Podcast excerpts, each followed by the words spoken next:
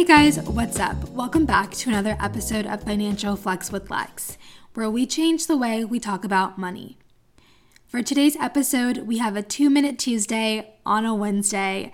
Yes, I know I'm a day late, but better late than never, right? So, guys, for a lot of us, things aren't normal, and a lot of us are left in a super vulnerable position right now, especially when it comes to our money. So, I thought that it would be appropriate to do a quick episode on the scams that are happening during the pandemic. It's important to be extremely cautious and aware, if you aren't already, with your money because the scammers, they're out here and they're lurking hard. According to the Federal Trade Commission, $13 million has already been lost to fraud. And honestly, probably even more than that since the last time I checked, which was on Monday. So, on average, people are losing about $500. And that's a lot of money to just basically to have evaporate. Um, you know, $500, that's like a month's worth of groceries for us. Uh, $500, that's, you know, half of someone's $1,000 emergency savings. Like, you know, that's a lot of money to be, to, to just be basically giving to a stranger. So if you're wondering, what are those people even doing? Like, how are people even spending their hard earned money on these scams? I'll tell you. So basically, people are setting up fake websites that claim to have highly in demand items like cleaning supplies, toilet papers, and even coronavirus vaccines. Can you believe that? So these scammers, they'll set up websites that look legit. They'll set up, like, you know, Facebook ads, Instagram ads to make you think that they're a legit company. And so you'll trust them, you'll feel safe. You see that they're selling toilet paper, you've gone to 10 Targets, four Kroger's, and like two Walmarts, and all the toilet paper is out of stock at those stores. So you get kind of desperate and you're like, sure, let me just buy from, you know, softpaper.co. And you'll you'll give them their you'll give them your payment, they'll receive the payment, and then all of a sudden the website will mysteriously disappear.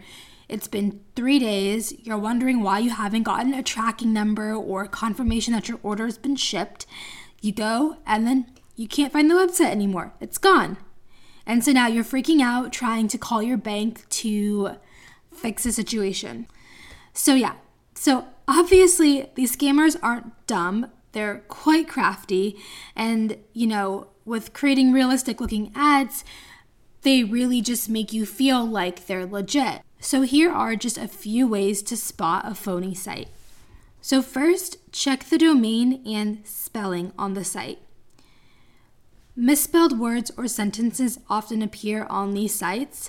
Um, scammers aren't worried about the small details, they're just worried about making the site look legit enough for you to trust them and for you to buy the items. So, they're not going to small spelling errors that normally, you know, people would catch and fix, they don't care. And so, you know, look to see if like easy or common words are, are spelled wrong. Because um, I'm not saying all, but some some scammers are obviously like they're overseas, like they could be in Pakistan, they could be in India, they can be in like Africa somewhere. So um, sometimes that's kind of a giveaway if you know if a simple word is misspelled or whatever, then you're kind of like, hmm, that's just like, you know, one red flag. The second tip would be to check and see if the site has a contact or an about us section. So like I said, these scammers they don't really care about the details. They just want to get your money. So oftentimes like they don't have a contact us section, they don't have an about me page, or if they do, it's just like really shoddy and like not put together well at all.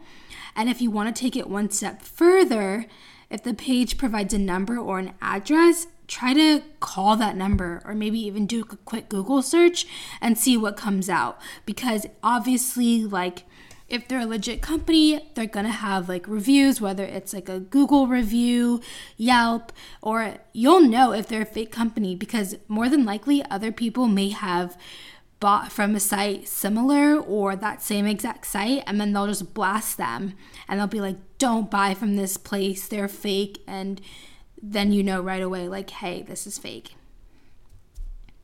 and then the third suggestion i have would be to pay with a credit card so it's a lot easier to block payment and file a dispute when paying with a credit card as opposed to your debit card. But if you're someone who doesn't have a credit card and you know you're totally against that or you know you just don't you simply just don't have one, try maybe paying with PayPal. So um, PayPal actually has this feature where if you send money to someone, you can add a purchase protection feature and it's completely free. I've done it before when sending money to someone.